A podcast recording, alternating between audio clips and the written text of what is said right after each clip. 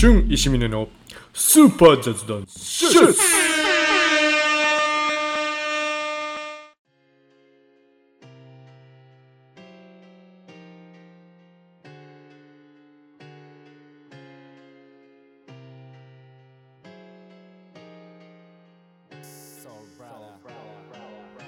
こんにちは。スーパー雑談室パーソナリティの石峰俊です。お久しぶりでございます。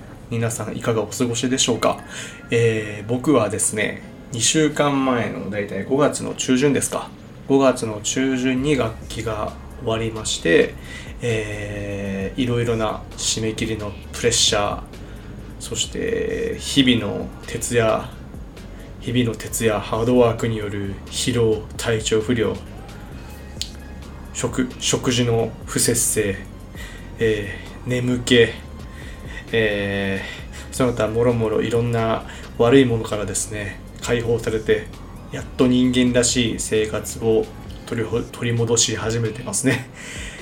はい。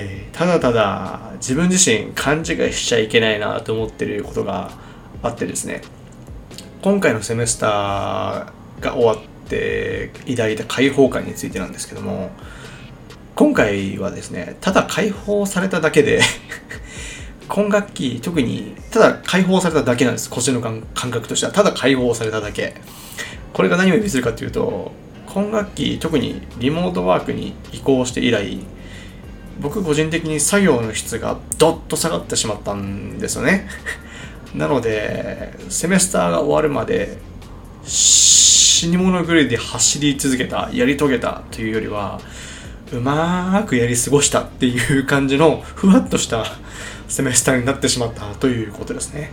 なので、それだけに今感じてる感情は今までの学期終了後に感じていた多幸感に満ちたものではないんですよ。なんかこのね、うまく自分のベストを出し切れなかった情けなさとか、かといって、今の頃、なんだろう、部屋に閉じこもった自分のスペースだけでベストが出せたかと思うとそうでもないみたいなこの何とも言えない処理しきれない 感情が渦巻いててなんか気持ち悪い心境です。まあまあでもいくら引きずってもしょうがないのでまあ次に切り替えるしかないですね。でもな。まあいいや。そんなことはどうでもいいんですよ。まあ実際にですねよくお友達これを聞いてくれてるお友達からですねお前のことはどうでもいいからな。お前のことはどうでもいいんだ。だから、ハワイのこと話してくれって言われることがよく ありますので、少しハワイの現在みたいなことを少しお話ししようかなと思います。はい、現在ハワイの、まあ、やっぱ気になるのは某ウイルスの状況かと思いますけども、現在ハワイ全体的に、まあ、特に僕今オアフ島のホノルルに住んでますけど、その僕の肌感だと現在ハワイの状況がだいぶ落ち着いてきていまして、5月になってからですね、特に1日あたり10名を、10名以上を超える新たな感染者の報告はあまりなくて、正直気にならなくなってきたなっていう印象があります。まあ良くないですけどね。でもそれぐらいなんていうかな、某ウイルスに関して皆さんが適応してきたっていうこともありますし、まあ、実際ウイルスの状況も陥ってきてるっていう、なんだろう、ある意味新たな日常がに皆さんが適応して普通になってきたっていう感じなのかなっていうふうな理解を僕はしています。でも街に出ると皆さんちゃんとしっかりマスクを着用していて自己防衛の意識は依然としてしっかり根付いているんだなといういい機運が定着しているいい機運が定着しているっていう状況を見受けることができます。はい。すごくなんだろうな。なので以前に比べて街に出るのが怖くなくなりましたし以前ずっとなんだろうなロックダウンが始まった時に出ていた街に漂う閉塞感みたいなものもなんかなくなってきていてすごくなんだろうな外に出るのがよく気持ちよくなりましたね以前に比べたら。はい。で実際にですね商業施設も段階的に再開し始めてまして5月の20日あたりから大型ショッピングセンターも再開し始めていてついに今週の今週末6月5日の金曜日からは飲食店も、えー、ソーシャルディスタンスをキープするという条件付きで通常営業が始まっていくようです。なので、徐々に日常を取り戻すための試みが始まっていますよということですね。すごくいいことだなと思います。まあ長かったですね、ロックダウン始まってから。3月20日にロックダウンが始まって、もう日々、なんだろうな、感染したら人生終了だなとか思えてビラビビって生活してたのがもうなんだ2ヶ月半ぐらい経ったらもうこうなっちゃう。こうも良くなるのかっていう。まあ良くなったとはいえ油断は許さない状況ですけどもまあすごくいい状況だなとは思ってますね。なんか今更思うんだけど before コロナの状況に戻れないよなっていう 感じなんですよ。なんだろうもうキャンパスは人がいなくなって久しい状況だし飲食店も閉まっていて街のにぎわいみたいなものも全く感じられなくなってたった数ヶ月前まで普通だったハワイの party party people がキャーキャー言ってるような状況がもう大昔のように感じられる不思議な感覚を覚えますよねこうなってくると。はい。まあでもそういう飲食店とかバーとかクラブとかのギャーギャーやってる人たちを見ることがなくなりましたが友人の話を聞くとやっぱり近頃ワイキキだったりアラモアナそしてカピオラニパーク、まあ、有名なビーチが有名なビーチパークがあるんですけどもそこら辺はやっぱり人でいっぱいになってきてるよなんて話も聞きます。でも不思議なのは観光客が今全くいない状況なのでそのハワイの主要なビーチパークにローカルの人しかいないらしいんですよね。なのでローカルしかいないワイキキビーチとかすごく気になるので、えー、近々行ってみようかななんて考えたりしてます。まあでも実際ね僕もハワイに来て大体2年経とうとしてますけども学校の授業講義での講義だったりプロジェクトで行くフィールドトリップ以外も自分から出歩くことって基本的に買い物以外ないのでそろそろハワイらしいことをしないとななんていう焦りもあったりしますからなんだろうな。まあ寮にいる数少ないお友達にを誘ってみたり、まあ、最悪自分一人でもいいからなんか ハワイらしいことしてみようかななんて思っています。はい。では今週のオープニングトーク恒例のコーナー行きましょう。ランドスケーニュースランドスケープニュースっていうのを毎週やってまして、まあ、毎週僕の業界ランドスケープアーキテクチャ都市計画まちづくりみたいなもののアメリカのホットな業界のニュースというものを分かりやすくシェアしていくっていうのがこのランドスケープニュースのコーナーなんですけどもちょっと今週は趣旨を変えてちょっとなんていうかな日本のことっていう日本のことって言ったらいいのかなもう分かんないですけどちょっと新しいムーブメントが僕の周りで起きてるのでそれをちょっとシェアしていこうかなと思います。皆さんランドスケープを学びたい人の井戸端会議って知ってますか？もう一度言いますね。ランドスケープを学びたい人の井戸端会議って知ってますか？ああそっか。まあまあでもあんま有名じゃないもんなまだ。まあですね、このランドスケープを、まあ、これですね、新しい Facebook のグループなんですけど、ランドスケープを学びたい人の井戸端会議っていう海外でランドスケープアーキテクチャを学ぶために留学している学生のオンラインコミュニティっていうのが最近できましてそこの交流そこでの交流がものすごく面白いということをちょっと今今週のランドスケープニュースにしたいんですけども。はい。最初はですねまあ僕ツイッターも実はやってるんですけどそのツイッターでを始めた時にやっぱ現在自分が留学中っていうこともあっていろんななんだろうな海外でのアメリカの、まあ、特に主にアメリカの大学院ですね。主にアメリカの大学院で PhD をやっていたり、えー、マスターで留学している方々のアカウントをフォローするっていうことがすごく多かったんですけども、まあ、その中にもねもちろん数少ないんですが、まあ、ランドスケープのデザインをやってランドスケープデザインで修士を取るために留学してるっていう方が数名いるんですよね。なんで最初そのなんだろう僕が Twitter でフォローし合ってしてるランドスケープアーキテクチャを学んでる学生がいてしかも海外でやってる学生がいてでフォローしててで彼らも僕にフォローバックしてくれてなんとなくお互いツイッターを通して認識し合ってるっていうような感覚とか状況だったんですけどもそれが、えっとね、ちょうど先月かな。いつか、いつだったか覚えてないですけど、まあ、ちょうど先月ぐらいだったと思います。現在、オーストラリアのメルボルンにいる、メルボルンの大学院にいる大学院生 N 君、某 N 君が 中心になって Facebook グループを発足しまして、まあ、現在までに数回のオンライン雑談会や、えープレゼンテーション大会までやっちゃってるっていうとんでもないぶっ飛びグループなんですよね。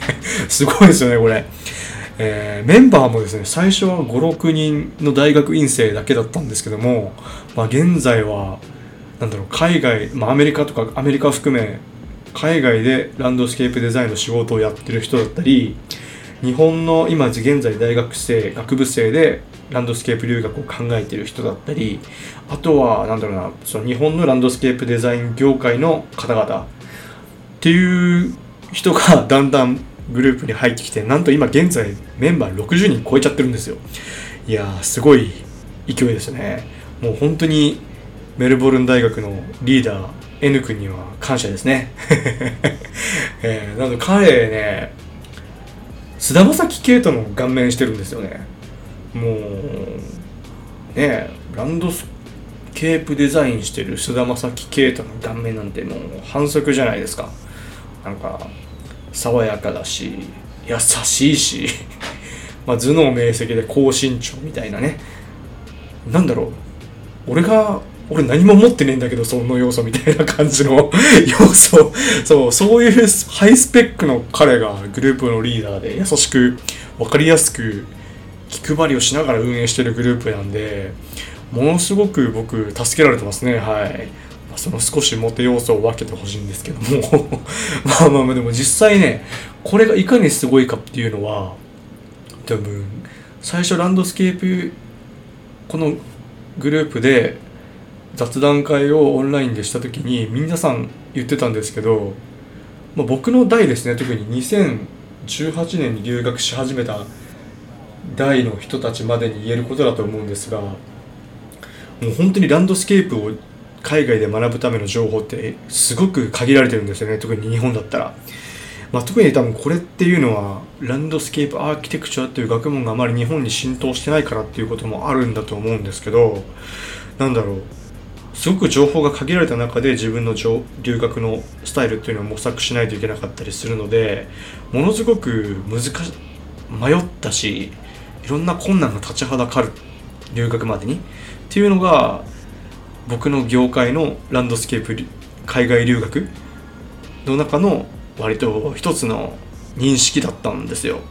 でそれが今回そのメルボルン大学の N 君が中心になってグループを作ることによって日本の学生さん海外の留学生を志している学生さんたちにものすごく有ものすごく有益な情報をシェアできると思いますからその点ではなんか誰かのためになることができるっていうのは僕個人としても誰かのためになることにすごく貢献できるっていうのは僕個人としてもすごくありがたいなという思うことありがたいことですしできる限り僕もあらゆる形で貢献できたらなというふうに思ってます。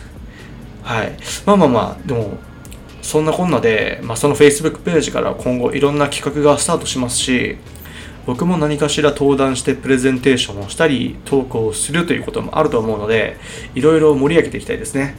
やっぱりね海外で学んでると周りのローカルの学生が同じスタジオにいるとはいえですね同じ第二言語でデザインを学ぶ際に抱く困難に立ち向かう感覚みたいなものをやっぱり分かち合えなかったりすることがやっぱある気がしていて、まあ、特に僕すごく孤独感を感じたりする場面って多くあったんですよ。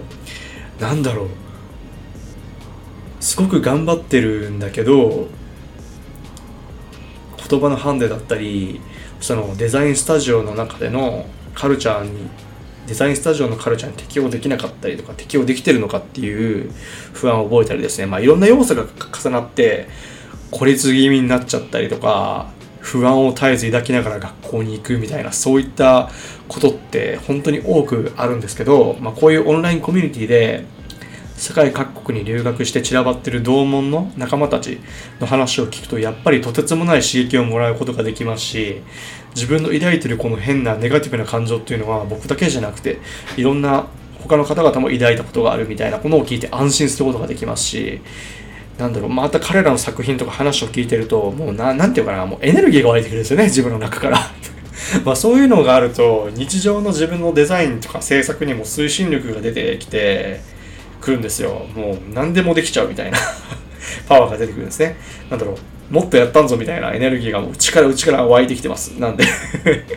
なのでですねなのでですねもしうちのリスナーさんの中にもですねランドスケープデザイン学んでみたいなっていう方がいましたらぜひ僕まで教えてください。全然つなぎますので。はい。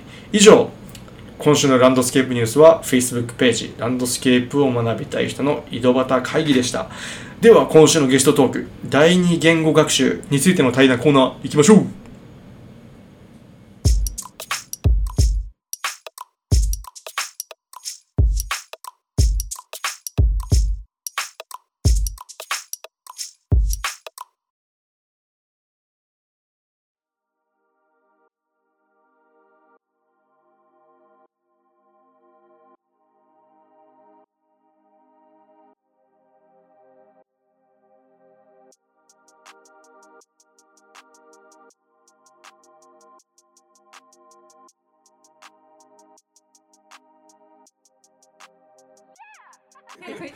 取り乱しました。はい。では私の本日スーパー雑談室第2回目のゲストトーク参りたいと思います。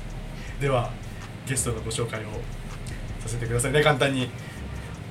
僕のハワイ大学の先輩のはい。しおりさんです。どうもよろしくお願いします。しおりさんでイエイイエイ。イエ イ。すみませんやっとやっとしおりさんとの対談がね実現する。やっとですね。日に来ましたね、はい。ちょっとずっとやるやる詐欺だったのでやっと共演する日が来たという感じですね。よしじゃあちょっとあれですね。簡単に自己紹介をお願いします。はい。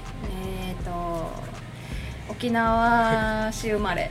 はい。はい。宜野湾育ち。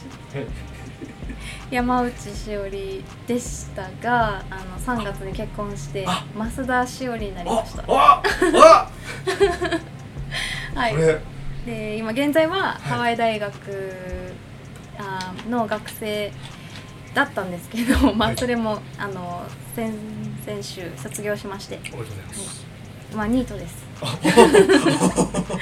おおいやそんなことないです。えそんなことないそそんなこととないです、です。い、やそうなんですよ。はい。今言った通りですね。もともとは山内しおりさんだったんですけども3月にご結婚されてはい。増田しおりさんになったんですよ。はい。皆さんご察しの通りですけども 前回のゲストがハリー増田さんでしたね。なのでハリー増田さんのワイフです。ございます。人妻です。人妻ですね、はい。さああの説は人妻いじりをしてすいませんでした。いえいえ。非常に申し訳ありませんでした。そうなんですよ。そうしおりさん僕のハワイ大学のえっと同期同期入学の先輩ですね。はい。でえっ、といろいろ一緒に入のタイミングで入学して僕が今の寮に住むタイミングがあってからずっといろんな形でお世話になってるという先輩。先輩です、はい。であれなんですよね。その僕すごくしおりさんすごいなと思うことがいっぱいあって実は。なんかねあれなんですよ。別にラジオだから言うとかじゃなくてもう今だから言えるんですけど、まあ、卒業した後でね。なんか留学生の間でのしおりさんの props が高すぎてあ props あ props はあれです。あの。評価が高すぎて。うん。なんか「しゅんってどこ出身なの?」って言われて「うん。沖縄です」とか言ったら「うん。あしおり知ってる」みたいな。えー、みんな言うんですよ。いやマジで今しおりみんなしおりさん知ってるみたいな感じでえあとあれですね。なんかリスペク留学生の間でのしおりさんリスペクトの高さに俺はびっくりして。ー、ないって。いやな。本当ですか？これ本当にあるんです。本当にありますしおりあしおり知ってるでしょみたいな。しおりもうサチはナイスプラクションみたいなとよくどこで何を売ってきたんだってえっとなんなことない。イーストウェストセンターのエクスチェンジで会った人とかもそういう話したことあるし、うんうんまあ、なので普通にたまたま会って談笑する場合とかでもよく聞いたりしたんで props 高いらしいわさお props って言うんだそういうの。 props って言います。メモプロッメモプス超高いなっていう印象ですね、なんでうん。そういう人柄がすごい評なんていうの愛されてる感じのあもうありがたい大先輩。ってなってます。はい。でそこがまずあるのとあれですよ何せ僕がすごく尊敬してる部分があるのが英語めっちゃうまいんですよ。本当ですか？英語うまくて。英語うまいの。同じクラスだったじゃん。いやまあでも。しゅんくんもすごい英語でバーッ話話してたじゃん。そんなことないでしょそんなことないですよ。だよ。そんなことないですよ。なんかなんだろう。あの時にえ多分ねいろいろ留学生見てきましたけど日本から来てる留学生の方。で僕しおりさんの英語多分だん一番好きっすもん。本当ですか？うんうんうんうん。うん。多分それは多分うん。しおりさんのバックグラウンドが影響しているとは思うんですよまあ英語はずっと好きですちっちゃい時からあそこもねすごくすごく後々多分掘り下げていければなと思います、まあまあこんな感じがまあなんだろう。増田しおりさんであり、い。僕としおりさんのまあ関係性はい。ではこんな感じですね、はい。じゃあちょっとまあそんな感じでちょっとじゃあこれからちょっと留学生活どうだったかみたいなはい。についてちょっと聞いてみたいんですけども、うんうん。いいですか？いいですよ。はい。それだってしおりさんは留学前何されてる方だったんですか？えっと留学前は小学校で先生をしてましたインターナショナルスクールだったんであの英語でまあ授業をしているような感じです、おおそれで例えばじゃあ朝のホームルームから、うん、そうです。ホームルームやってで例えばあの体育の授業だったら体育を英語で教えたりとかあとえまあえー、そうですね。数学算数子供たちのあ算数。本当に？うんうんやったりとか子供たちあの普段使わないような言葉例えばコングレントって合同ってそうなんか図形を勉強するときにここの三角の部分ここは合同だとか言うじゃないですか。それのそうそうそれをその単語を覚えて使ったりとかなんか子供たちから学ぶような感じ子供たちはネイティブですか？うんうん日本人の子供あそうなんですか、うん、ほとんどが90まあ 5%, 5ぐらいかな、えー。本当に日本人の子たちだから。その子たちが、うん、あの外国語としてとか第二言語のとして英語を学んでるサポートをするような、あ立場でしあなるほどなるほど、うん。ななんだろう。それで普通の日本の学校のあの沖縄の公立の学校と違うじゃないですか明らかに。そうですね。私立ですよね。ああすごいじゃあ環境で教えられてたと。英語でくさん勉強させていただきました。はい。なんだろうじゃあそこに普通の学校教員の試験とかうん。大学の時から普通の学校教員になろうと思ったら多分そういうルートに行くことってあんまりないとうん。思っていう印象があって、うん。うん大学時代はじゃあどういった勉強をされてそういう外国語でうんうん。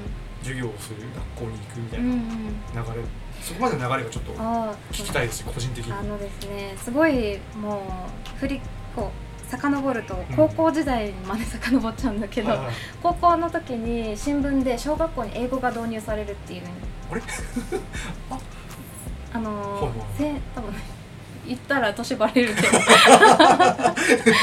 それちなみにしおりさんがいつぐらいの時ですか？17か18ぐらいの時に高校の時にそれ新聞でうん出ててでそれ読んであもうこれしかないと。なんか英語好きだしなんか先生本当は幼稚園の先生やりたかったんだけど小学校で先生でいいなと思ってでそれからあのキリタンにまず入学したんですけどでそこで英語科のその教教員養成コースみたいなところで英語中学校英語2種取ってはい。あ免許取ってでそれ卒業してすぐに小学校で働きたかったんだけど、2年だけじゃない短大って。はいはいはい。2年で一応免許取って卒業してですぐ働けるって思ってたのが間違いで、うんうんもう全然もう小学校で英語を教える先生はあの海外の学校出てたりとかすごい英語のできる人じゃないと教えられないよってあの教育委員会の人に言われて。えー、そうなんですか、うん。でそれで、まあ、面接落ちたんで、あなんかじゃあじゃあちゃんと勉強しないとダメだって思ってから、まあ、カナダに8ヶ月間留学行って。スペイン語が上手くなってそうです。と思っ達がカナダ人の友達ができなくてずっともうメキシコ人とかほんとスペイン人とつるんでてずっとスペイン語聞いてるからそればっか勉強。まあそう。そればっか話してたから。ちなみにちょっとごめんなさい。話の腰を折るうん申し訳ないんですけど、その小学校え翔平さんが17の時まではうんうん。中学校から英語だったんですか、そう。そう。そうです。ああそうだ。から小学校の時英語勉強ししたことない。ええ僕だって小学校あった？2年生ぐらいから英う語わね。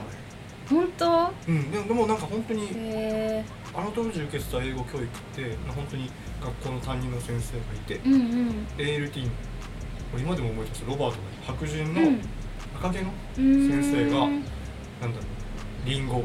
ウォーターメロンとか、カードを使ってゲームするみたいな英語教育だったのは覚えてますね、うんうん。それが始まったのがじゃあそのしおりさんが高校卒業したぐらい。そうだね。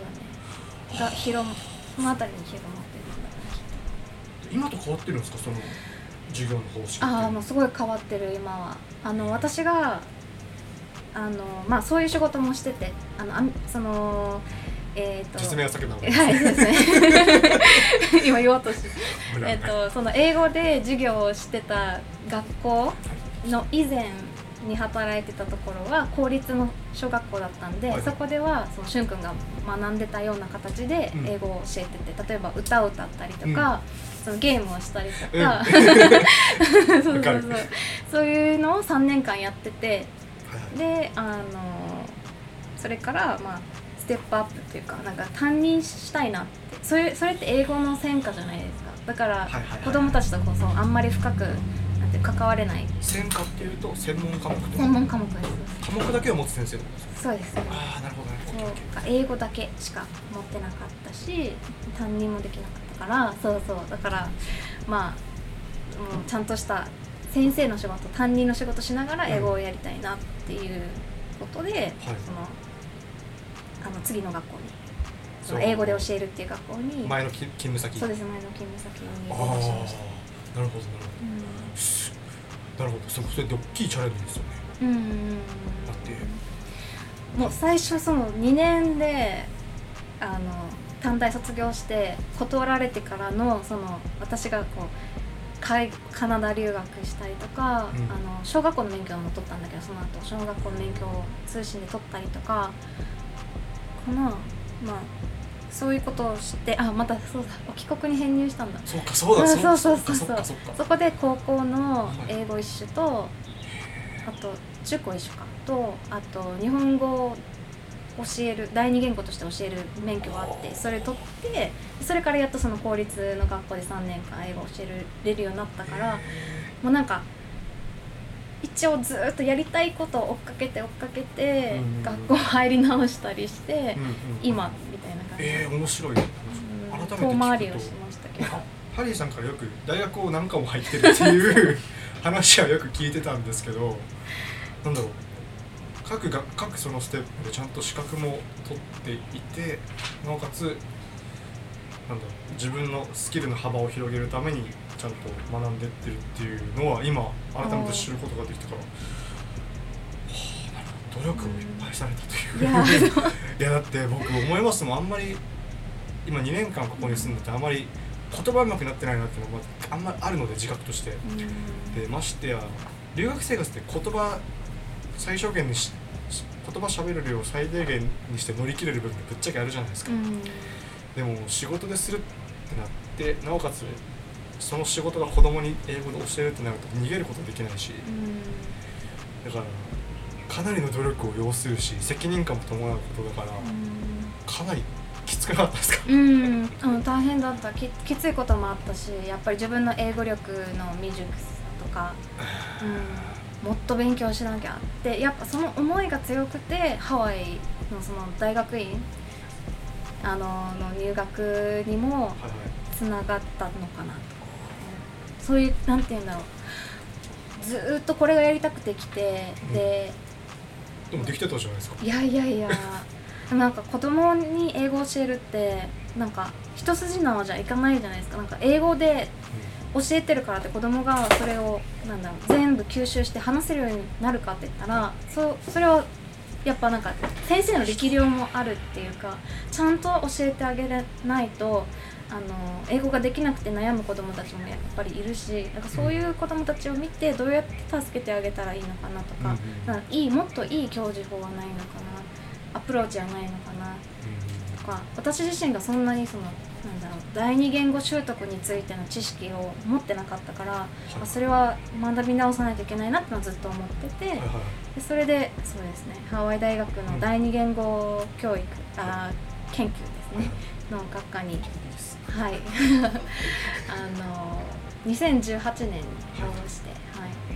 なるほどじゃあなんと今の話をちょっとまとめると、はい。えっ、と日本沖縄の学校現場で自分が第二言語者として英語を第二言語のおしゃ第二言語として英語を学んでる子たちに教えてきたと、はい。これが大体56年ぐらいですか？6年ぐらい。普通そこまでいったらなんか割と現状に満足しちゃいそうですけどね。でそこで飽き足らずうん。もっとうまくなんか教えることが上手くなりたいとか、うんうん教えることに関する自分のスキルの成熟みたいなものを求めてバッと捨ててそうなんか割とまあ言ってみればちゃんとしおりさんは僕の大先輩なんで。大先輩。大先輩なんで普通だったら結構リスク取らないじゃないですか。僕の僕まだに最近29になったばっかりですけどもう結構リスク取らずあここ言うとダメだここダメだ。なんでなんで。なんていうかな。割と転職してる友人って少ないんですよ僕。うーん。もしこの仕事ついたらずっとそれって感じ。結構そんな感じです。多分勤め上げたら多分6年目とか7年目になる友達が多い中、まうんうん。あ、結構、まあ、転職するしないが悪いじゃないいい悪いじゃないけど、うん。うん結構だからし仕事変えるって難しいんだろうなと思ったりするんですよ、うんうんうんで多分ね。でもしおりさんが留学を決意したのは結構それよりも割と後の年代だから、うん。うんうん。だいぶ僕からしたらあなんだろう、まあ、しおりさんとしてはちゃんと目的があったからあんまり。いやでもすっごい考えたよ。あのーなんだろうお金がかかるじゃんやっぱ海外で。ね。留学して大学院行くっていうのは。だからいろんな奨学金も探したけどやっぱ年齢で引っかかるわけよ。ありますね、うん。だからもうだと思う。本当ね一か八かで自分の全部退職金使って入学したしでも1年間どうにか生き延びれれば、まあ。そのいろんな方法がね例えば、G あのなんだグラジュエートアシスタントとか、うん。あのなんかお手伝いしながら仕事しながら授業料を払ってもらって。めちゃくちゃお世話になりました。本当？そういうのもね。かったんですかしおりさんそういう GA でうん。その ELI の先生やとか、そういうオファーなかったんですか？あのー一応1年目終わり終わりそうな時にそういう声がかかって。えー、さすが。いやいやいやいやいや。ちょっと大学生をに、えー、4週間、うん、教えるプログラムからまず入って。ナイスプロジェクト。そうそうそうそうそうナイスプログラムで教えたんだけど、うんうん、でその後も一応 GA も探しながらうん。どうにかここで勉学をこう勉強できるように続けていこうと思ってうん。たところその小渕そうですね。のハリーマスターさんと同じはいそうです。奨学金を、ははいいあのいただけることになって、ははい。それからはね勉強に集中して、そうですね。うでそのまあ結果オーライだったと。ん、よかった。本当によかった。卒業できるか分かんなかったから、まあもうあれですね。これ真理だと思ってるんですけど、うん。真面目にひたむきにやれば見返りは返ってくるぞと。いいね。いやそうじゃないですかでもそそうのね。それは。でもだって僕 ELI さ初めてえっと初めてハワイ大学に入学した最初の学期と学期に僕あんまりに英語ができなさすぎて本語学学校に行かないといけなかったんですね。当うん。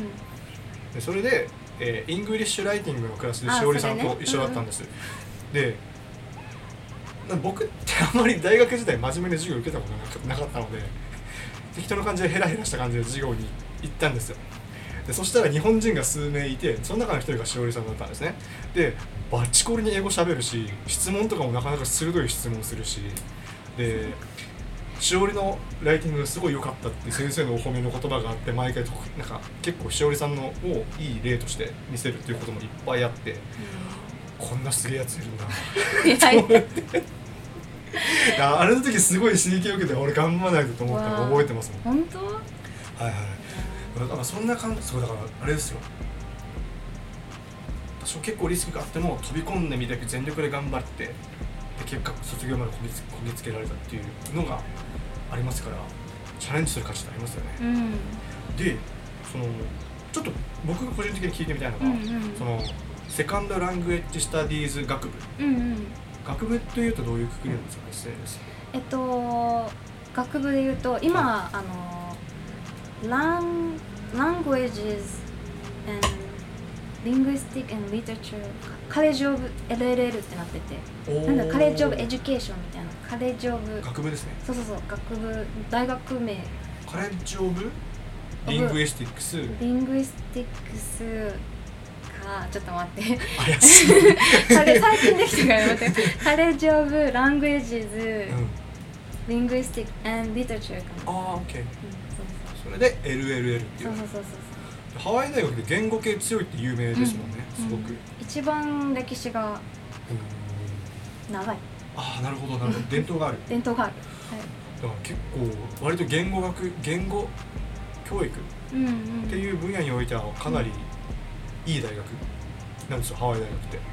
そこでのセカンドランゲージスタディーズ学科って言えばいいのかな、うんうん、そうだね。第二言語習得学科。学科学科、うん、学部？学部か。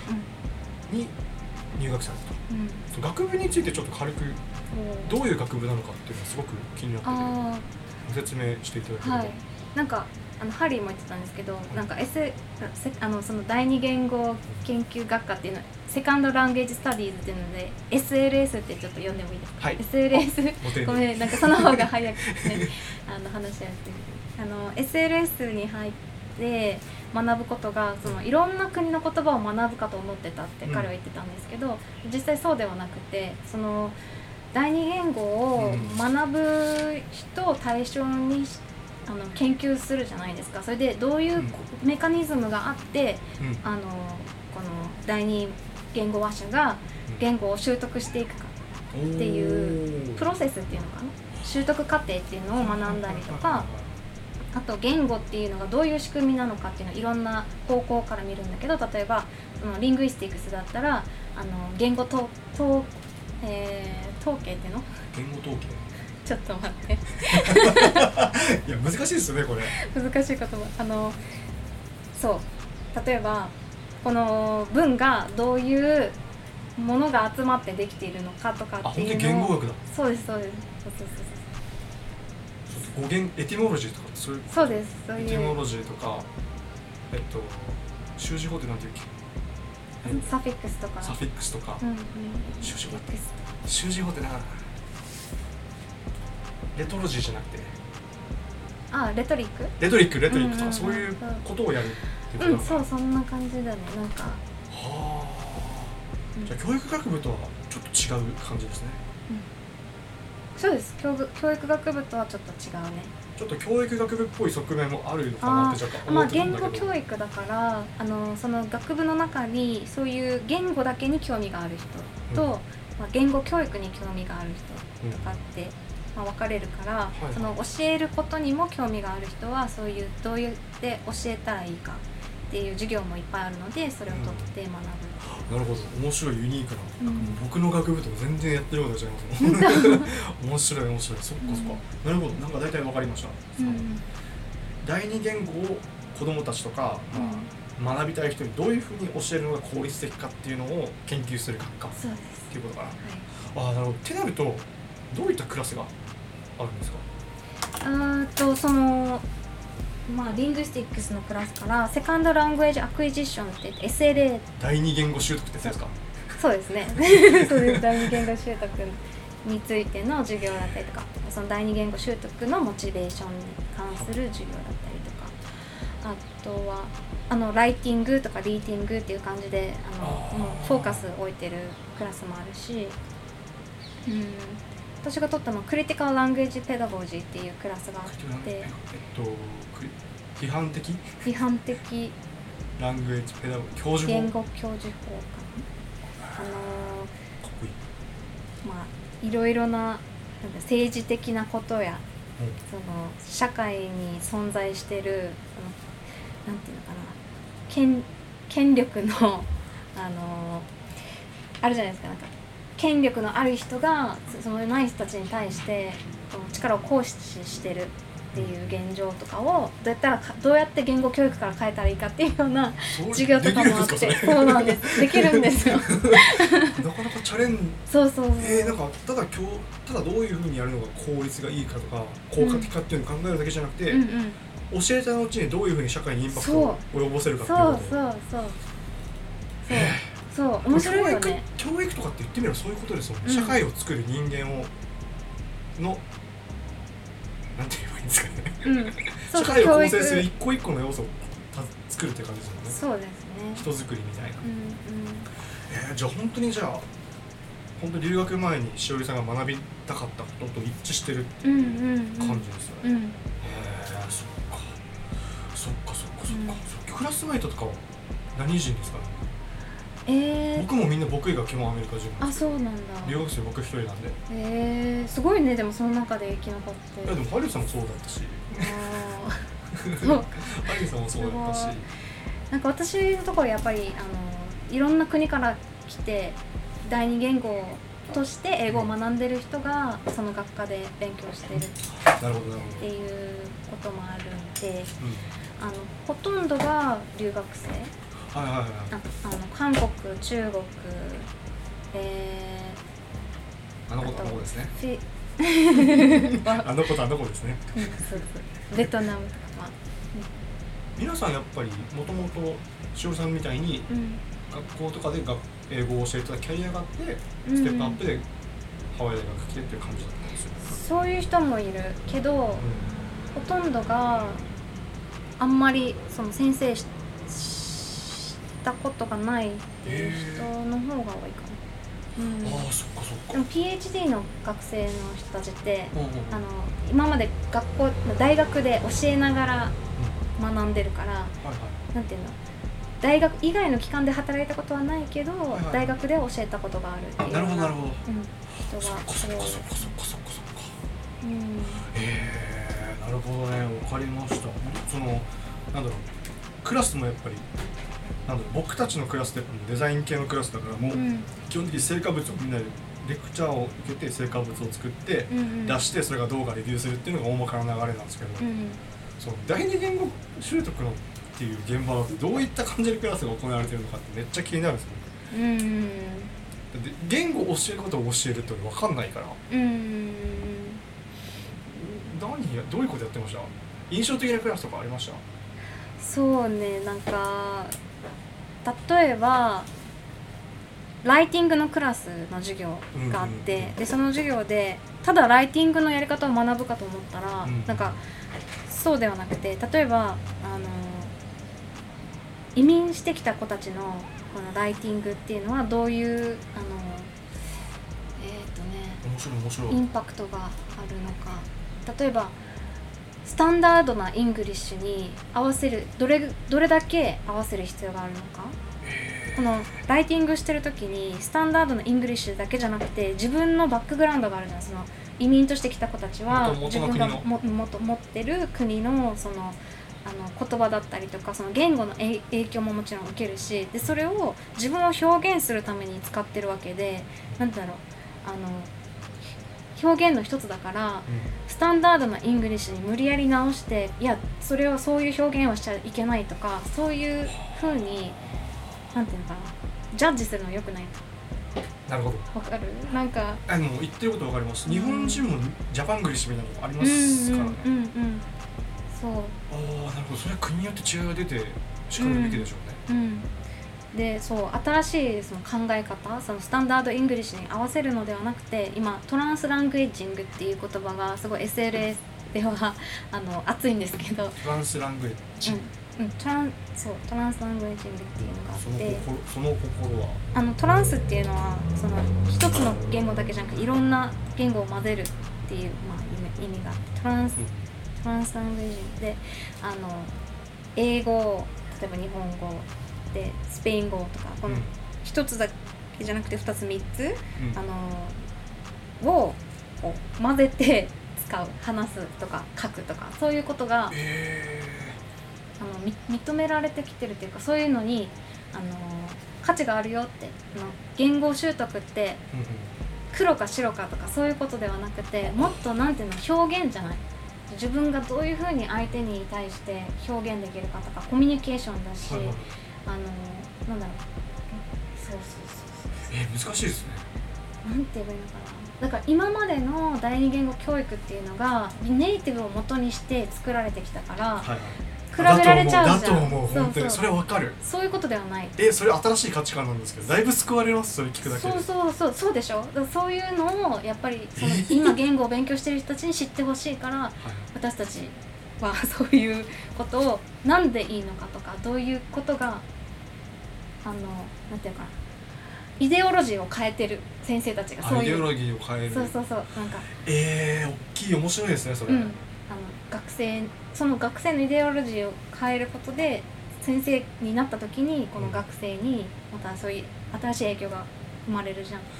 なるほど。それを目的として。ちょっとじゃあ今までの既存のでなんだろう SNS みたいなものが結構志しているものは、うんうん。結構ネイティブ重視の英語教育っていうものが今までの鉄板だったんだけど多分世界の変化があっていやそう。じゃないだろうと。もうちょっと効果的にうん。英語学習とか第二言語の習得ができて、うん。かつマス第二言語習得を後押しするための、うん。えーまあ、社会の考え方として、うんうん。まあ、トランスランゲージングっていうのがあって、うん。えーいろんな元のネイティブランゲージのあり方を認めた上での英語っていうものができてもいいんじゃないかっていうことですよね。そうですそうです。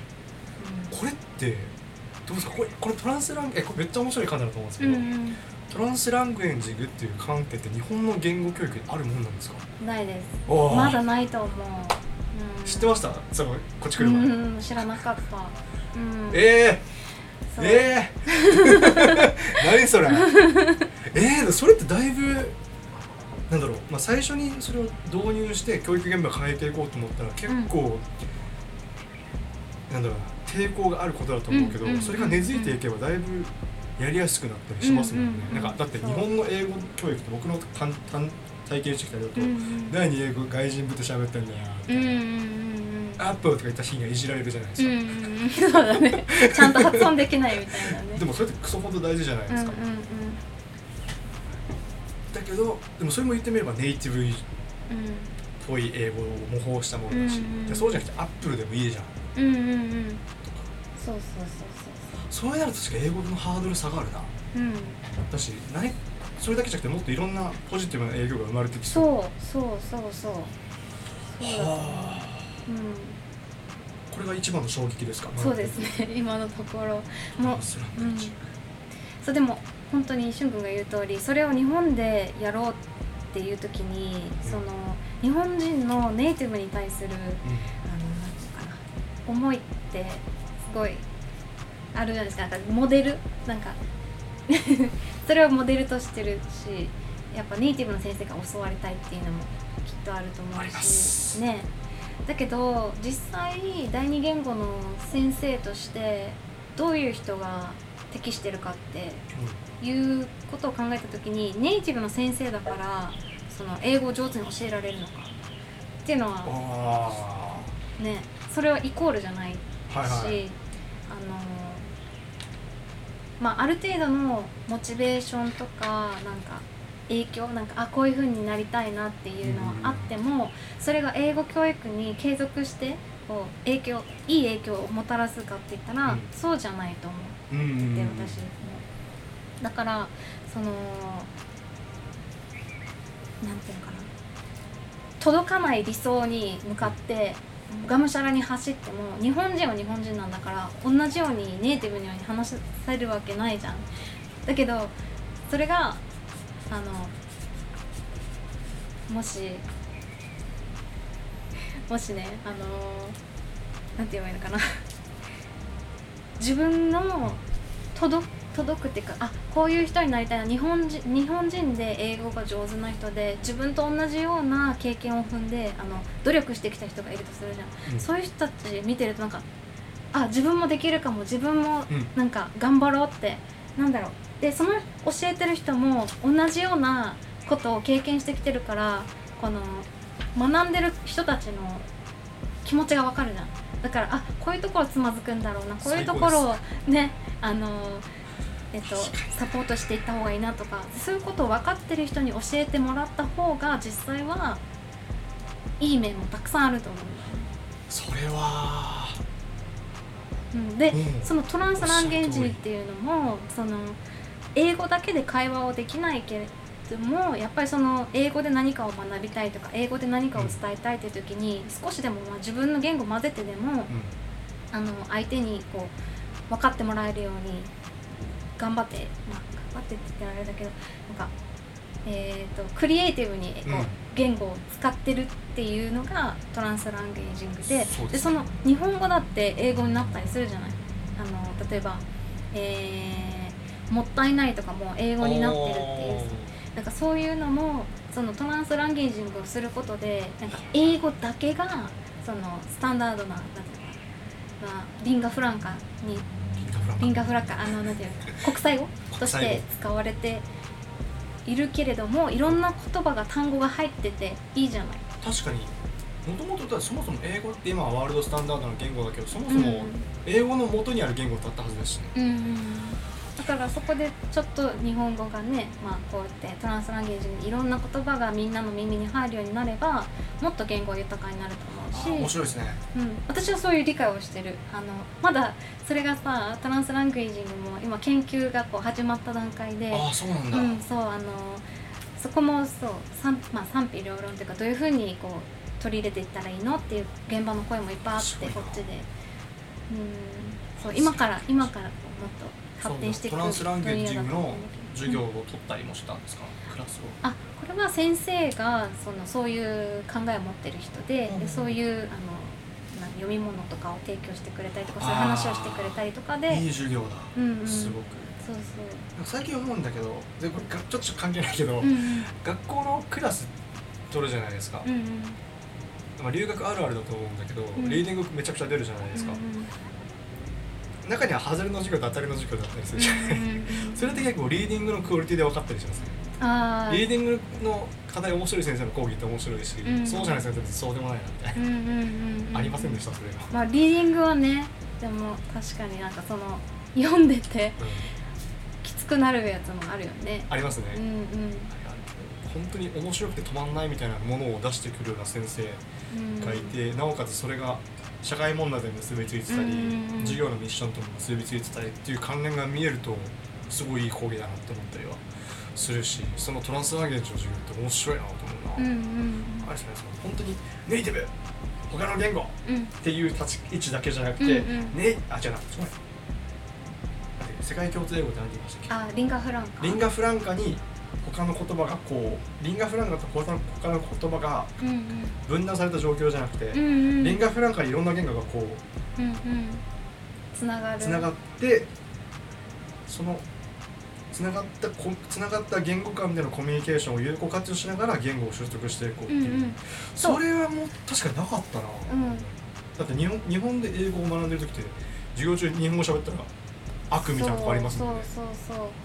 そうだねむしろそこ私持論かもなんかそのリンガフランカにうんそのいろんな言語入っていいんじゃないかっていうのは、うん。なんかそれを先生たちの話を聞いて、なんかだって今言ったみたいに切り離せないじゃん。ちゃんとこう、なんていうの？英語だけとその第二言語として英語を話してる人っていうのもこうね？だからだから最終的にはそのトランスランゲージングとかっていううんそのアプロまあそういう方法も使いながら、その国際語としてのこのリンガフランカっていうのがもっと豊かになっていくんじゃないかなっていう感じがするっていう、はいうん。実はちょっと個人的に今日一番聞きたかったのがうん英語ってどうやったらよくなる上手くなるんですかっていううん、ことが個人的に実は今日のインタビューを通して聞きたかったんですよ、うんででもともと僕なりに結構2年こっちにまあ2年いて僕の本当にもう日々の英語の下手さにヘドが出るぐらいの生活をしてまして 本当に。マジでマジで。でで結構僕なりに割といろんなことを試したんですよね、うん英語、まあ、映画を見るのもそうだし、うんうん。えーポッドキャスト聞くのもそうだし、えっとまあ、読み物を見るのもそうだしうんうんで結局いろいろ試したんだけどあとなんか外国人と喋るとかね。うん。でなんか結局あんまり英語で英語を学ぶのってまあいいんだけどうんうん。苦痛伴いますよねめちゃくちゃ、うんうんうん量がこなせなくなる、うんうん量がこなせない。そう量がこなせない。うんうん。だってただでさえちょっとしたことを認知理解するのも負荷がすごいから、うんうん。でもそこになんか日本語を混ぜてあげるとうんうん。日本語を使いながら理解をしていくと量がこなせるっていうのがある、うん。うんうん。でも日本語を混ぜて勉強してる自分ってこのやり方間違ってんじゃないかなあっていう。ー全然間違ってないよそれで結構自分を責めることってめちゃくちゃあったん本ですよ、大丈夫大丈そうだって、夫なんだろう。まあそれを感じたのって僕が本当1年目とかだったんですけど、うん僕僕ってそもそも留学に対する意識ってもともと高くなかったんですね。もともとこれは自分の分野を勉強したいっていうのがあってうん。でもっと上の勉強をするためにアメリカに行くしかなかったから、うんうん。っていうのでこっちに来てるだけで別にその英語を勉強したとかそんな気さらさなかったんですよ。うんうん。っていうモチベーションでもともと英語力もそんな高いわけでもなく。本当？本当です本当です。え？でもしゅんくんさここでさそれあの都市計画はいのことを勉強英語でやってるじゃん英語の専門家じゃないの。私はさ英語の先生になりたくてやばい頑張らなきゃって思ってずっと勉強してきたけどでそれをさなんかその違うなんていうの自分の専門を学ぶために英語をそう使っツールとして使ってるじゃん、はい。それって どうなん？すごくないの？は。それってなんかあそれこそ英語の使い方だよねって思うよ。えっとねあうこれなかなか面白い議論でうんえっとね僕個人的にそうなんだろう。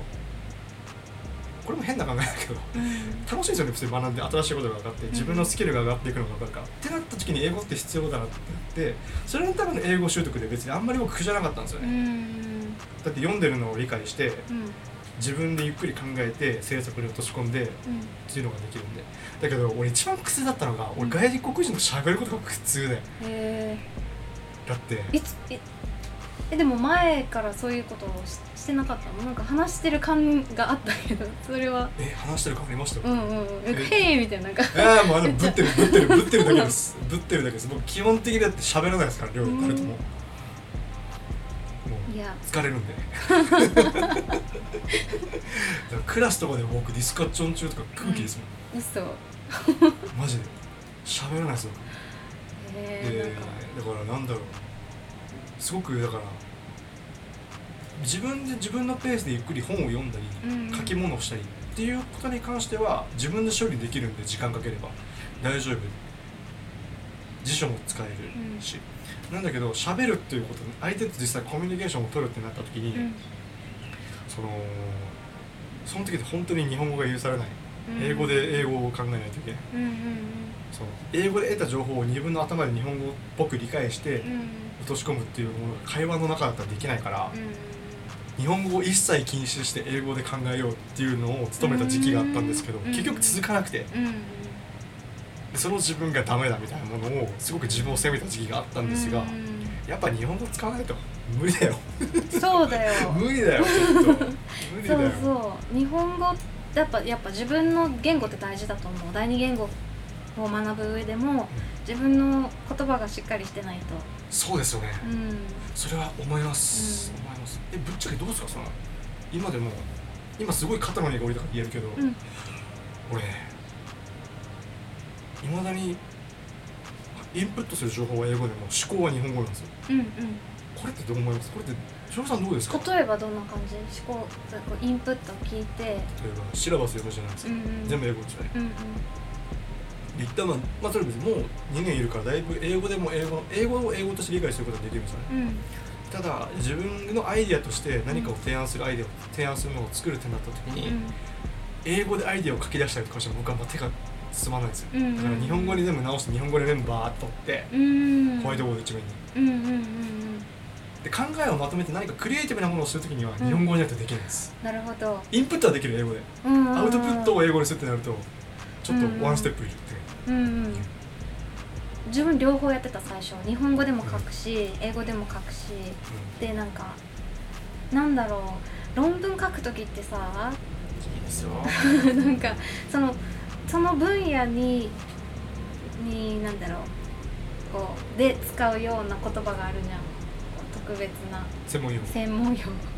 でそれをあのこう日本語でなお日本語に直して使うのはすごい大変で逆に。わかります。でます。それをだからそのまま英語で書き出してでそれをつなげてとかっていうのをやるけど、うん。まあなんか日本語を絶対使わないようにって意識はしたことないし、うん。逆にやっぱあった方があのわ分かるじゃん。自分で理解でしやすいから。そうですね。うん。混ぜしかもそのトランスランゲージの話になるけど、まず混ぜた方が効果的だし効率いいんだったらまあ混ぜるよねって。自分でうん。混ぜても別にいいよねって思いながらやってる。確かに。でもただですよ結局でも第二言語を習得しようってなった時には、うんそのネイティブランゲージとセカンドランゲージの割合が最終的には割と同じぐらいの数字にななるのセカンドランゲージのうん。クオリティがネイティブランゲージぐらいに上がった時に多分習得できたってなるわけじゃないですか、うんっていう最終到達点を考えた時に、うんいつかは、まあ、トランスランゲージの部分を否定したいわけじゃないけど、うんうん。いつかはそのうんうん。うん英語脳になってないといけないわけじゃないですか。うんうん。でまだ僕もなんか英語から逃げてる部分があるからその英語から逃げてる部分をいかに少なくしていくかっていう、うんうん。っていうことに関してはどうです？なんか。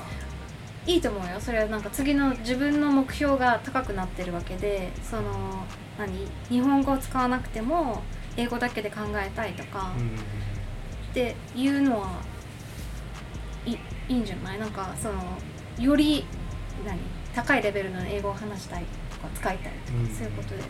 そうですそうです、英語だけで考えられたら一番早いじゃないですかうんうん特に特に日常会話でジョークを言いたりとか、うんうん。うん、ジョーク難しいあね。分かんないっすよ、もうわかんないよ。マジでうん。日常会話が一番難しい、うん。うん、そうだと思う。なるべく投げ逃げてきてますからねマジで本当に本当にダメだな会話難しいと思う。だからそそういうのを自分が体験してるんで、うん。留学生の他の人とかしおりしおり言うとしおりさんすごいなみたいな何？しおりさんすごいなと思って誰と話したの？いろんな人ですいろんな人いですいろんな人です難しいですねうん。でもなんだろうとトランスランゲージングって結構本当に言語を100%習得したいと思った人には、うん。まあ、いらなくなってくる考えなのかもしれないけど、うんうん最初のエントリーレベルとか、初心者で英語を学びたいってなった時に人にとってはハードルを下げる一個の大事なスタンスなのかもしれないですね。間違いないですね。何しました？じゃあその。言語あね英語を。一番これ聞いたよっていうトレーニングあります？で 何方面だ？例えばいろいろあるじゃん。ないかリーディングライティングなんか。僕割とリーディングは克服した自信がある。リスニングあーでもどうなのかなリスニングとスピーキングなのかな結局は。リスニングスピーキング一般論で言うとさなんか聞こえないと話せないっていうじゃないその単語がしっかりね聞こえてないと、はい発音っていうのって、はいはいなんかその音に慣れてないとうん。まあ 私がし小学校の時にうん。発音の練習したのがあるんだけど、うん。えーいい？うちの父がオールディーズあの聞くのが好きで、はい。で家に洋楽があったから。うんであのそのバケツをねはい。かぶって。バケツをかぶったらさはい。自分の声がよく聞こえるじゃん。聞こえますね。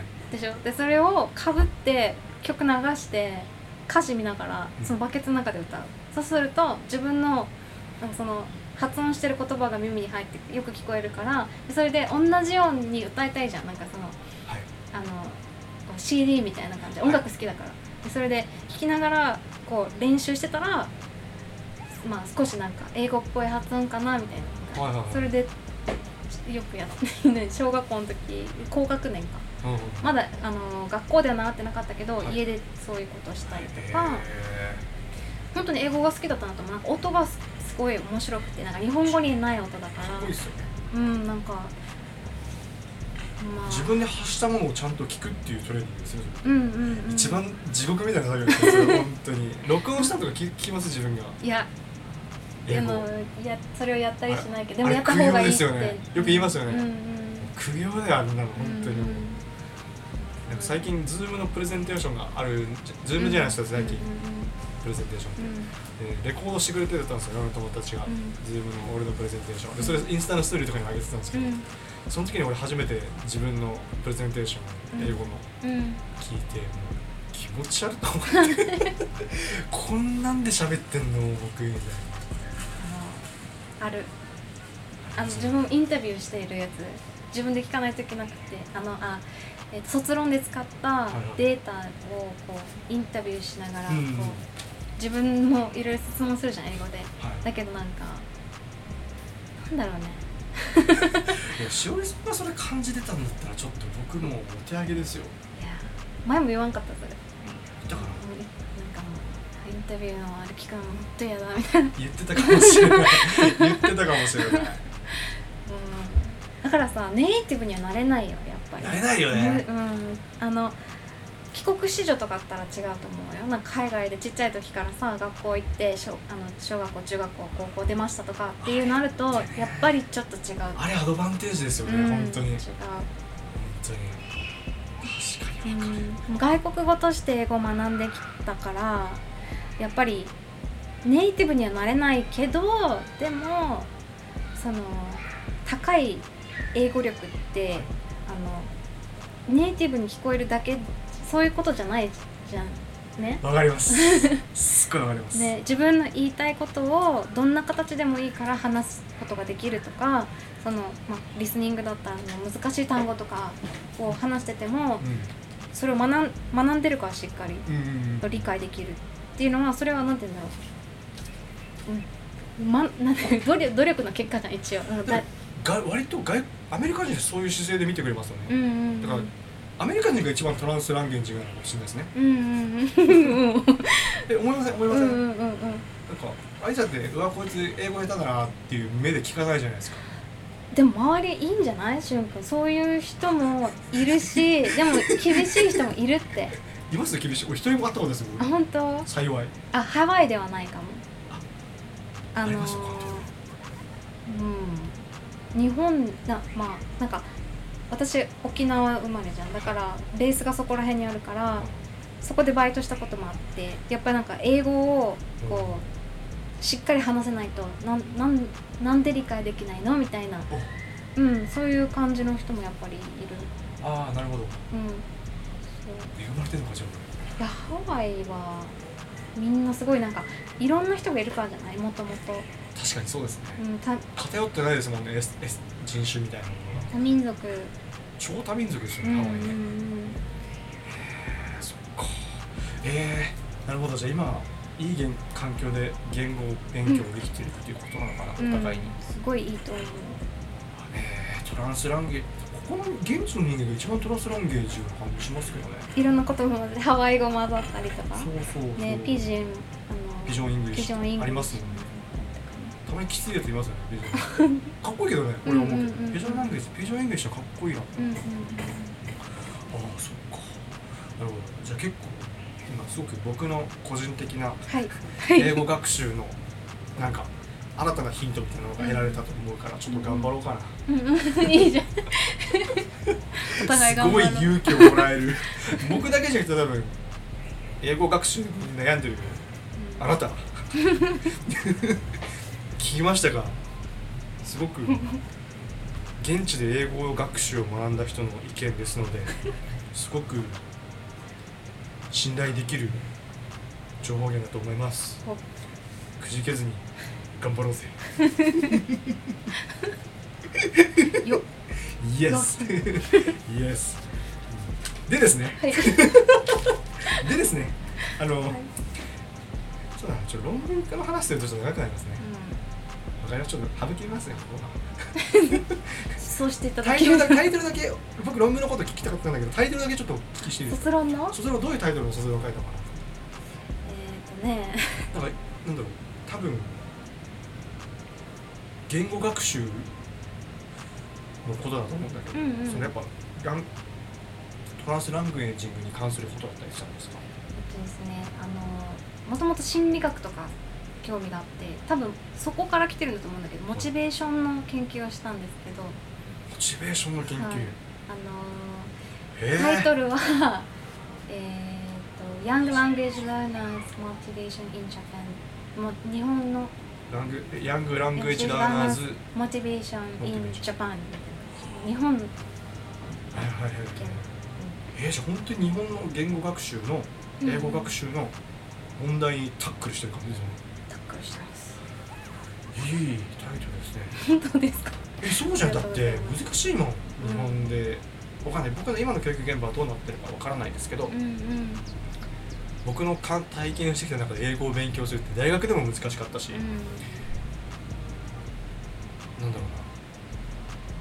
英語をいい感じで教えてくれる先生にまあまあ出会ったことがなかったうんので、ちょっとなんだろうそういった環境を提供できる人だったりうん。もましてやモチベーションをぶち上げることができるわけですよね。う んまあそういつプレッシャー。いやそういうことじゃないですか。でうん。そこを研究して英語が現学習の現場にいる人って意外と少ないと思うから新たな風を吹かせられるかもしれないです。ちなみにその結論としてはどういう感じになったんですか？うん結論としてはう結構長くなるかもしれない。まあ簡単に言うと。簡単に言うとふわっと言うとえっ、とねなんかね子供たちの、あのーモチベーションって結構なんか生まれ持ったものだって言われてたんだけどあの intrinsic motivation と extrinsic motivation って聞いたことある？先天性か後天的かってこいや intri あそうなのかな？いや違う。 intrinsic motivation はなんかその自分が好きだ楽しいなんかワクワクするっていう気持ちでやるモチベーションのことをはい。 intrinsic って言って extrinsic っていうのは何かを達成しないといけない例えばテストに受からないといけないあの話せないとこれができないとかそのと内的要因か外的そうです。そう日本語ちゃんと面白い面白い。えー、内的外的。そうそうこそう external なんと external？ intrinsic と extrinsic モチベーションほとんど extrinsic なんじゃない、あそう大人になるとそうなのそう。あのそれはもう研究で言われてて大人になっていくと extrinsic motivation とか instrumental っていうんだけど他には。例えば何か英語を使って仕事をしたい。道具として使うっていうのをインストルメンタルモチベーションだったりして。そううん。そう。そういうのを子供にもあるのかっていうのをいろいろ調べたんだけど、へで子供たちもは研究上一応なんかイントリンジックモチベーションの方が強いっていうふうに言われてて。ーうん。確かに。あーすごい。面白い。そう。1年生とか2年まあ子供たち年齢が低ければ低いほどイントリンジックモチベーションっていうのはいろんな、まあ、要素があってあなんていうのかな原因があってはい高くなるとは思うんだけどでも実際その3年生ぐらいからいろんな extrinsic motivation がどんどんどんどんこう出てきててでやっぱそれを知ることで教師のアプローチも変わるじゃん、そうですね。うん、そうそういう感じ。で、うん、えー、面白い面白い面白い。多分それを多分応用すると実社会にうん。本当にちっちゃい本当に無垢な頃の子供たちっていうのの時を何か教えるってなった時には本当に intrinsic なモチベーションをできるだけ伸ばしてあげて本能のまま楽しんで学んでもらうっうんていう場を提供するっていうことが大事になってくるのかな。思うじゃん。それも大事なんだけど extrinsic motivation も大事なんだっていやだからいろんな方向でだからあー深いこの話は。なんていうんだろう子供たちがさ楽しいって思うのが一番いいけどさ、はい。先生がやることを100%いつも楽しいって思わないじゃん学生は。確かに。でしょ？だからやんないといけないこともあるけどそこで教師がえあの extrinsic motivation でもいいからどうやってこの子をモチベその何動機づけてあげるかっていうところを、まあ、教育教育者として、はいはい。うん、それがイントレンジジングになったりするかもしれないそうそうそうそうなのそうなの。やり取りか結局バランスとそう。100ゼロじゃなくて。うんうんうん。うわあ面白いな。まさしく僕の今さっき言った今コンペのデザイン案作ってる時にうんうん。上をつけようそのそのイントレンジックな部分を利用してうんうん。都市の生態系を回すっていうのを考えてたんですけど、うんうんそれだけじゃダメだな。ちょっと考える必要があるな。おー。しゅんくんすごいねいろいろ学んでるんでなんかその針のなんか教育学も取り入れたりして。あのあれなんですよ。今この僕の学んでる分野っていうのはランドスケープアーキテクチャって分野なんですけど、うん。もっと広い分フィールドで見るとアーバンデザインに属される分野なんですよね、でアーバンデザインって都市の都市をデザインするっていうことですけど、うん。まあ、都市をデザインするっていうのは社会のフレームを作ることになるのでいろんな分野の人とコラボレートしなきゃいけないんうですよ、っていうのもあっていろんな人との専門分野を深めたいっていうのがあってどこういうのやってるっていうのがあるんですよ、いいね。うん。ホリスティックでいいとそう思そうそう、う。んインクルーシブじゃないとダメだから。うんうん考えとかすごいはあ考えさせられましたそれえーあくまでそのセカンドランゲージを教えるっていう、うん。うんえーフィールドだけどかそれを教えるためにはもっと根本的なうん。モチベーション、でそのモチベーションの出所がどうなのか、うんうん。どういうモチベーションがあるのかっていうのもカテゴライズして攻めていかないと意味がないってことね、ただ英語を学ぶんじゃなくてそういったことまでも考えないとね。うんうんめっちゃいいんじゃないでしょうかねめっちゃおもろいなおい。う んよかった。わかりました。はい。まあわかりました。じゃあそそろそろじゃあ結構じゃあ留学を経てはい。今まで今までは結構なんだろう留学前の話から、まあどういった留学前の過去があってどういった期待を持ってじゃあハワイに来てうんでハワイでいろんなことがあうんうん。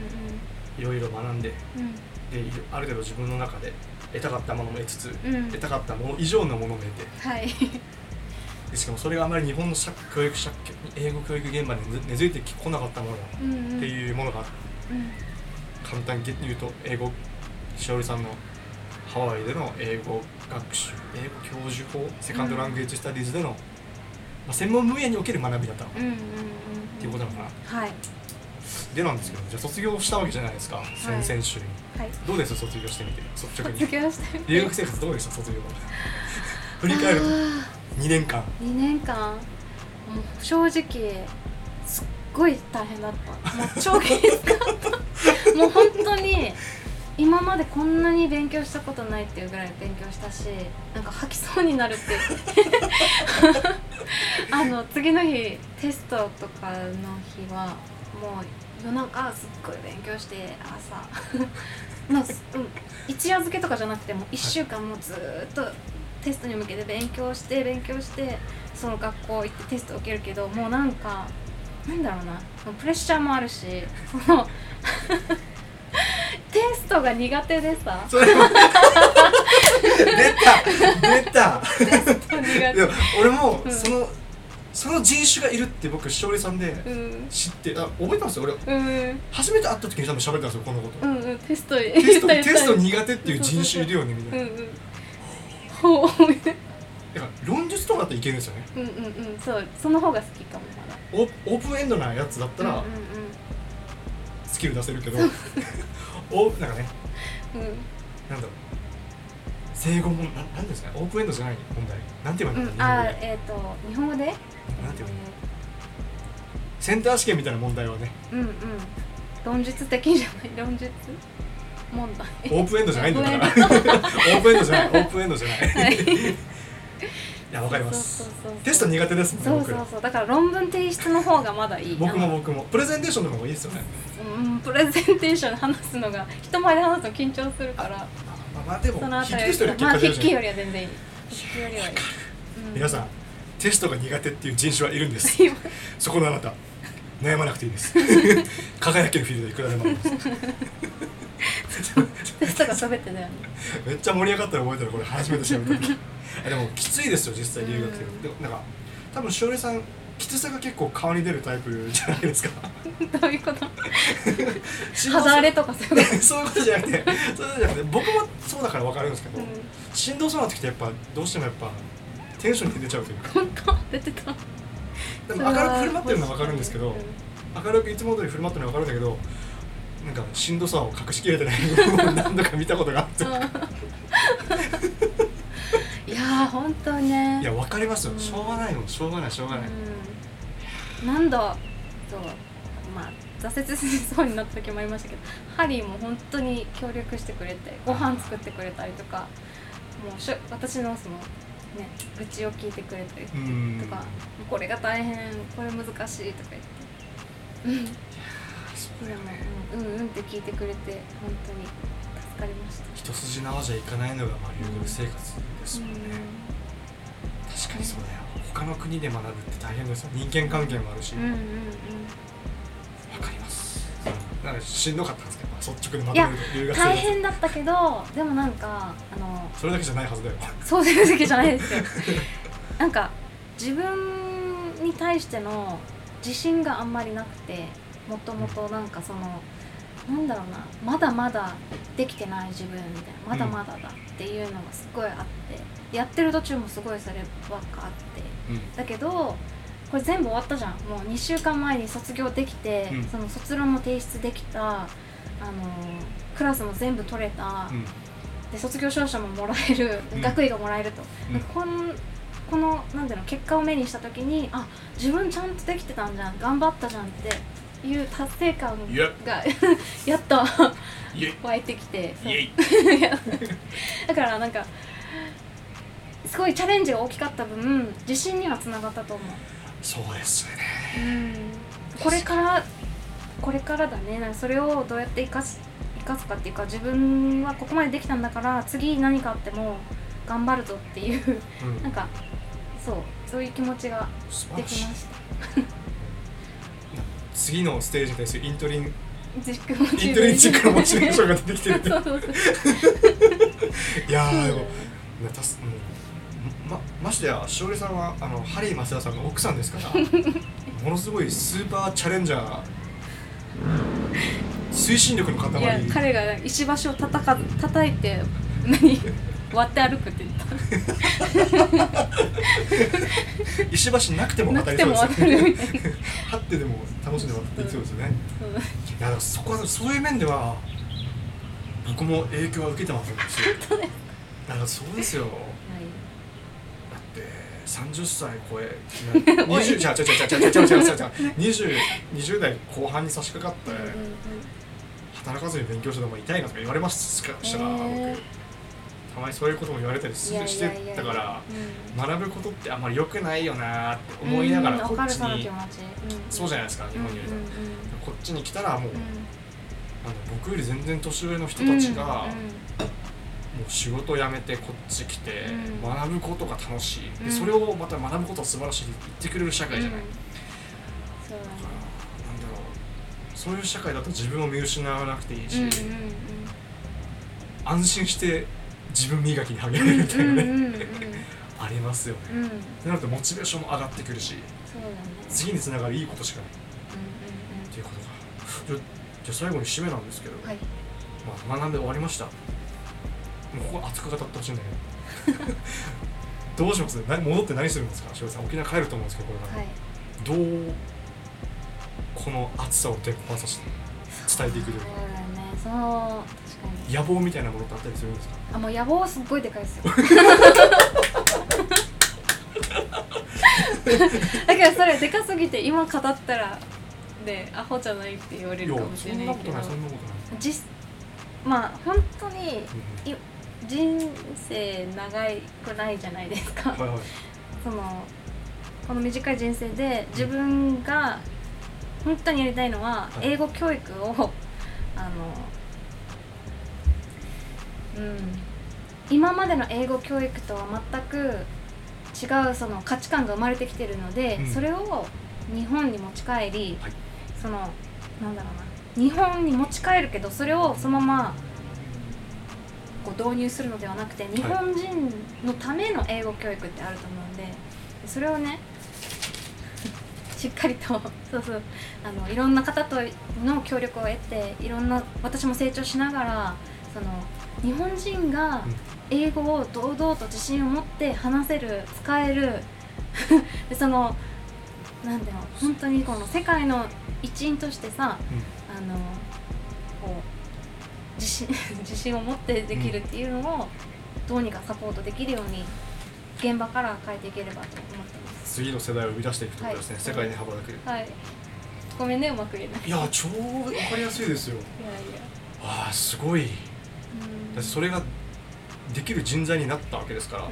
こっちに来て。うん。だし学校現場で僕学校現場で働いてたっていう過去のキャリアもあるしうん。キャリアがあって学び直してまた現場でのキャリアがあって学び直してまた現場に戻る多分一番いい方法だと思うから羨ましいですもん僕。う んでも今も。僕はなんだろう現場出されたことないから今まで。うその本当にコンペに出して取ってデザインプロポーザル通って実際施工したんうん。とこまで見たみたいな感体験がないから、でもそれそう。だから塩さんがすごい強いと思うんですよねそういう。だからだしその今まで学んできたことをこう行動に起こしてできるタイプの 夫婦であり 人人だと思うからありがとうございます。そんな風に言っていただいて。今後に目が離せないですね。もえだって本いないでしょこういうタイプでスキルを持って人って。あんまり少ないんじゃないですか？今すると思うけど。ういやでも本当にね本当にたくさんもうまだまだ本当に未熟なところがあるから なんてなんて言ったらいいんだろう。こうやって自信は持ってるけどでもきっと現場に帰ったらあそっかあのなんだろう先輩方から学ぶこともあここうなんだ。現場のことも知らないしさ。今現場知ってるって言ってくれたけど小学校しか知らないから実際。だその高校だったりとかその大学で例えば教えるってなった時にそういう経験ないじゃん。だからね本当また一から始まるっていうか。ああだから何でもできるってことですよ。まあそうだね。逆言えば。うんうんこれあれですか？うん学び直しだよね本当に。そう思うよ。なんかもう現場いて学んで大学で学び直しててまた現場戻ってまた学ねまた学ぶ。現場での学びが。そうそうそうそうそう。そうだと思うしおりさんがそれ言うともう人生ずっとそうなんだろうなと思いますよ、うん。でもそうね。でもそこで何か人のためにできること思いが違う、ねやれるといいよねそっか。うありましたか？お聞きいただきましたか？皆さんすごくなんだろう英語学習で学んでらっしゃるか、まあ、英語学習で興味はあるけどどう始めたらいいかわかんないとかうん始めてみたものも続かないとか。ん。で実際外国に飛び出てみたんだけどうまく外国人とコミュニケーション取れなくて挫折して心がボキボキに折れてる人とか 僕みたいなね。多分いっぱいいると思うんですけど、うん。多分そういった人たちの支えになる考えみたいなものいっぱい聞きたと思いますしあとは今後日本の社会で英語教育がどうなっていくのかとかどういったらいいのかっていう先進的なアイディアっていうのかな。そういったものを今日初めてポッドキャストでシェアできたと。わ 言っていいのかな？わかんない。いやそれはあなたのあなたのあなたのアチーブメントですいやいやいやいやいや。貴重な話でした瞬間ありがとうございます。いろいろ。なんか上手にまとめていただいて。いやいやそんなことないです。偉そうなこと言ってしまったかもしれないですけど。その時はすいません。その時いやそうですか。じゃあじゃあ最後、曲を紹介していただいてえいいですか、いいんですか？ちょっとじゃあ一旦ですね。あふわっと。あふわっと。あのいろいろあのね。はい。いろいろサボったことは いろいろサボったことは言えないでしょうけど、はい。他になんかいろいろああるとコール思うんですよドプレイ本当好きで、はい。あの昔から高校の時から白黒だったあの彼らの音楽が白黒だった時代からこのアルバムになってはいはい。すごいカラフルなんですけど、はい。このこのアルバムは。あのすごいなんか夢が溢れてるので好きです。それはサボりたくもなるよな。でなんかこの曲が、まあ、特別好きなの。はうちの甥っ子がまだ1歳か2歳の時にこの曲聴いてすっごい気に入って YouTube でしょっちゅうそのビデオもあるんだけどそのミュージックビデオも、あのしょっちゅうセガンで一緒に聴いてたんで、うん。なんかまあ思い入れもあって。はいわかりました今日のおすすめの曲はコールドプレイの「A Sky Full of Stars」ですねわかりました。では今日どうでしたかいポッドキャスト初めて出演ということでしたけど。ああしゅんくんとこういうふうに長く話したことなかった。じゃんて真面目な。さこういうガチトーンでほんお互いの専門分野喋ってなかったですね。そう。あなんかおしゃべりでなんかねまあしゅんくんの。ちゃちゃ入れ合うぐらいそうそうそうそう。話聞いてあすごい楽しかったです。あよかったはい僕も楽しかったでありがとうすございます。はいありがとうございました。じゃまたいつかまたしおりさんが沖縄帰ってまた何かの形でまたインタビューできたらぜひ。また面白いなとうん思います、沖縄のあのうちに遊びに来てください。そうですね。ぜひあの二人でババーベキューしながら待ってます。わかりました。その時もお楽しみにあはいと1年ハワイで僕かかり頑ます。張って応援してまはい、では第2回目のはい。スーパー雑談室、すはい。ゲスト増田しおりさんでした。あどうもありがとうございました。りがとうございました Bye bye. Bah bye bye.